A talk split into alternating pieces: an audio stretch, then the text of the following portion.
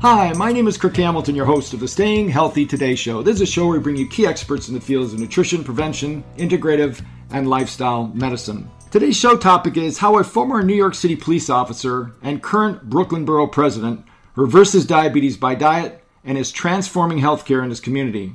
My guest today is Brooklyn Borough President Eric Adams. He is a former police officer, as I said, and I first came across or crossed his path when I was at a preventive cardiology conference that emphasized plant based nutrition. And he gave a very powerful talk on his transformation health wise and also his vision for the people in New York City and the Brooklyn borough in particular. And so I was moved by that, and I have since played his video, which shows his transformation from forks over knives over and over and over again. So I want to thank you for taking time out of your busy day to coming on the show today. Thank you so much much. And, you know, these are really exciting times. I always said that I didn't think I would live long enough to see an African American become the president of the United States. And once that happened, I understood everything was possible if we just really put it in our scope of being and I thought I'd never see healthcare change in direction. Uh, clearly, we are going to. We're on a good path, and we should continue to move forward.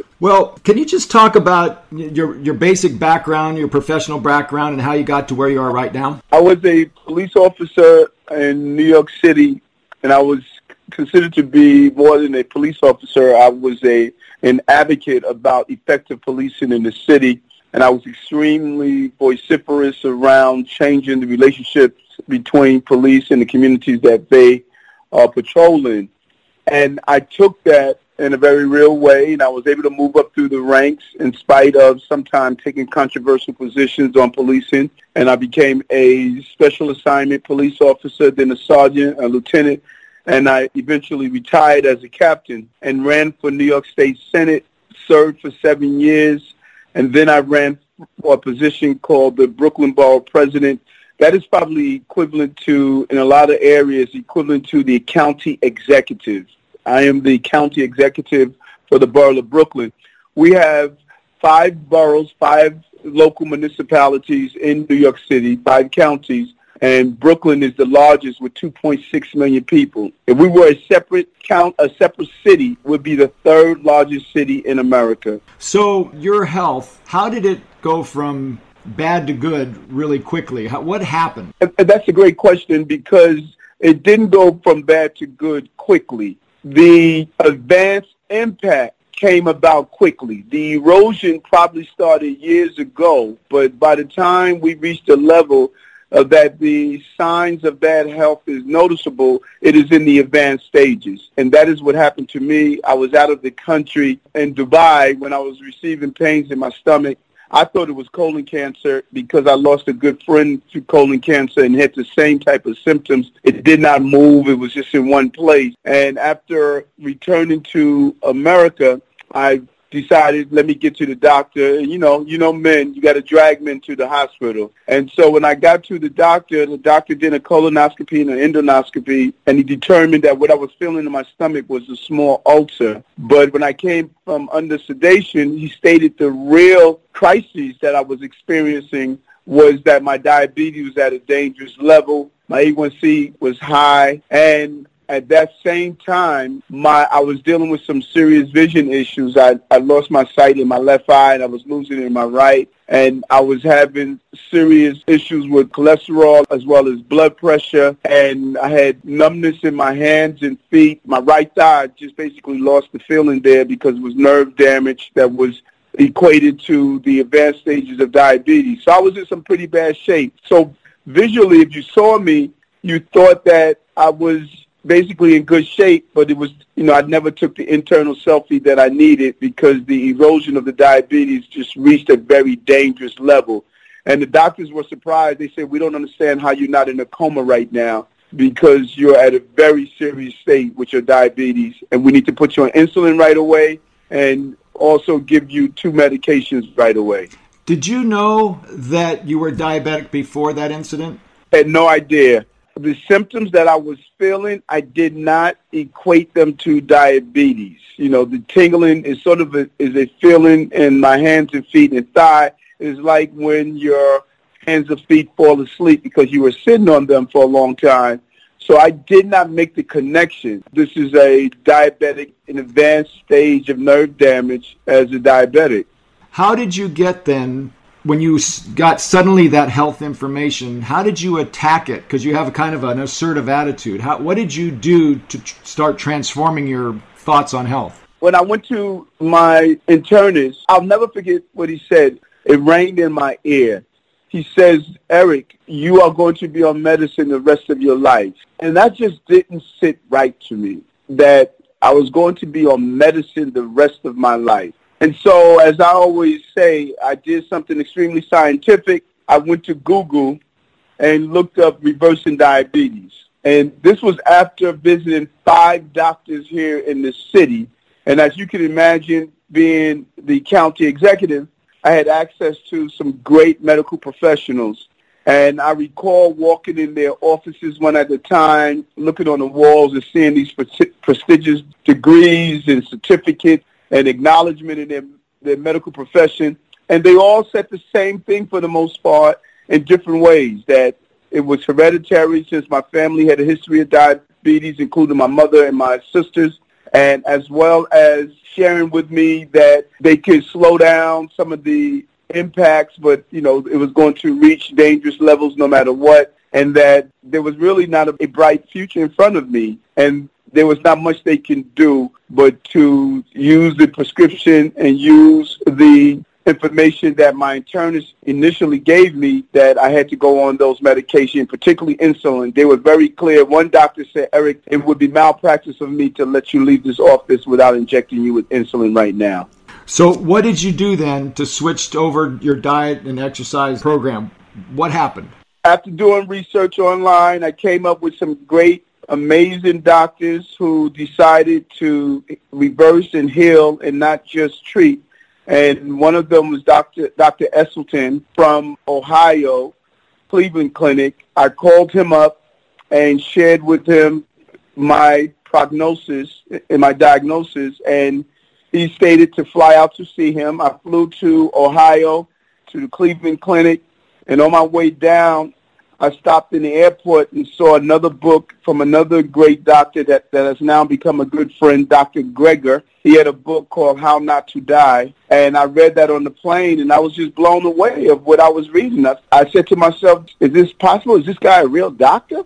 to talk about disease reversal and reading the story about his his mother and his family members. It was just it was just too much to believe it was as though I was waiting for Rod Serling to come out of the plane somewhere and say Eric Adams has now entered the twilight zone. you know, it was just unbelievable. So I only have 10 minutes left with you, and I, and I really want to get this out because you, you have such a valuable story. So what did you actually do? What did you do to change your life? I listened. I, I was told what I can eat, what I couldn't eat. There were some great books, Forks Over Knives, Forks Over Knives Meal Plan, when I returned to the city, I returned with a vengeance. I uh, threw out everything in my cupboards that did not fit into the new lifestyle, my new norm. And three weeks after, my vision cleared up and my ophthalmologist was, was blown away. Three months after, when I went back for my next test, my A1C reversed, my blood pressure normalized, my, my cholesterol normalized, and the ulcer went away and it was just a change. I was a new person. 35 pounds later, and I was just an entirely new person. So I, I don't want to put words in your mouth, but you did a strict whole food, plant-based diet, correct? Only way to go is strict whole food, plant-based diet, no oil, you know, probably a little bit stricter. People often use the term as a vegan or vegetarians and all these different terms. I'm just a straight whole food, plant-based guy you know, because like I like to say, vegans like Oreo cookies and Coca-Colas, and that's not in my diet. It's about healthy, whole food, and that has been what has turned me around. I've seen in your video that you actually have you bring your food in and you're making your salad and your packages at work. You know, you're you're making it all together and all your food. Is that correct?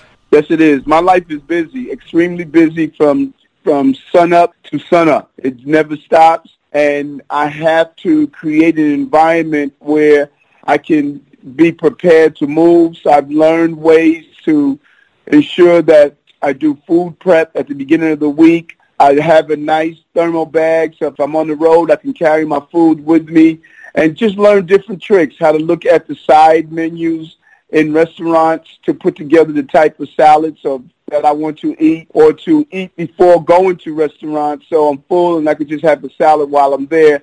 So I built my life around eating and eating is not built around my life. It's a different concept where I make sure that I feed myself first before I go into what I do what I do in my life as an elected official. So, just for the record, because I've seen that video so many times and I've showed it to so many patients, his uh, President Adams A1C, his hemoglobin A1C, which is a marker of high blood sugar, came down from 17, I think it was five, down to 5.6 or seven. And that took how long? that transformation? How long did it take to do that? It, it took three months. The first, the first test that my doctor had was a 17. He sent me back again, and the, the one that we have with our document says 13 either way, you know anything in the teen is a dangerous level, you're reaching a coma level. And it took three months. After three months, the numbers went down to a 5.7. Well, there's two areas I want to get at before we let you go. And one is first responders. You are a police officer and you tell, you know, the food you ate. I was a, an ambulance person before I became a PA. And so I know that kind of lifestyle. But I actually see in a clinic that I work in firemen and policemen who are getting screened for heart disease. And I so thought of you as such an inspiring story for them. And so I'm wondering if you could say a few words to first responders about how to take care of their health. That is so important. A first responders should not be responded to because of their health crisis. The number of officers I served with who are now on what's called the heart bill they have spent hardening of the arteries. They are prematurely losing their lives with strokes and other conditions.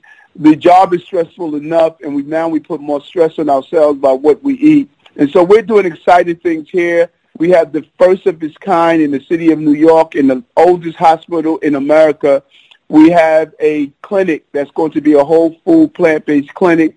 This is really going to change the game of medicine. We're moving to have meatless Mondays in our hospitals. We're doing meatless Mondays in our schools. We have a few vegetarian schools. We're int- introducing a plant and vegetables with using new technologies in our classroom. It is very exciting what's happening here. We're moving in the right direction, and we think there's a great future for, for not only for Brooklynites and New Yorkers, but for Americans, if not the globe.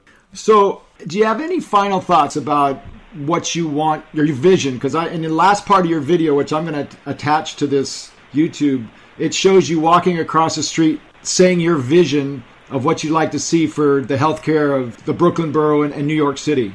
It's, it's, it's not about living forever. We've never signed a contract during birth that immortality is part of the characteristic of this human experience. But it is about not having our grandmothers unable to identify their great grandchildren because of dementia.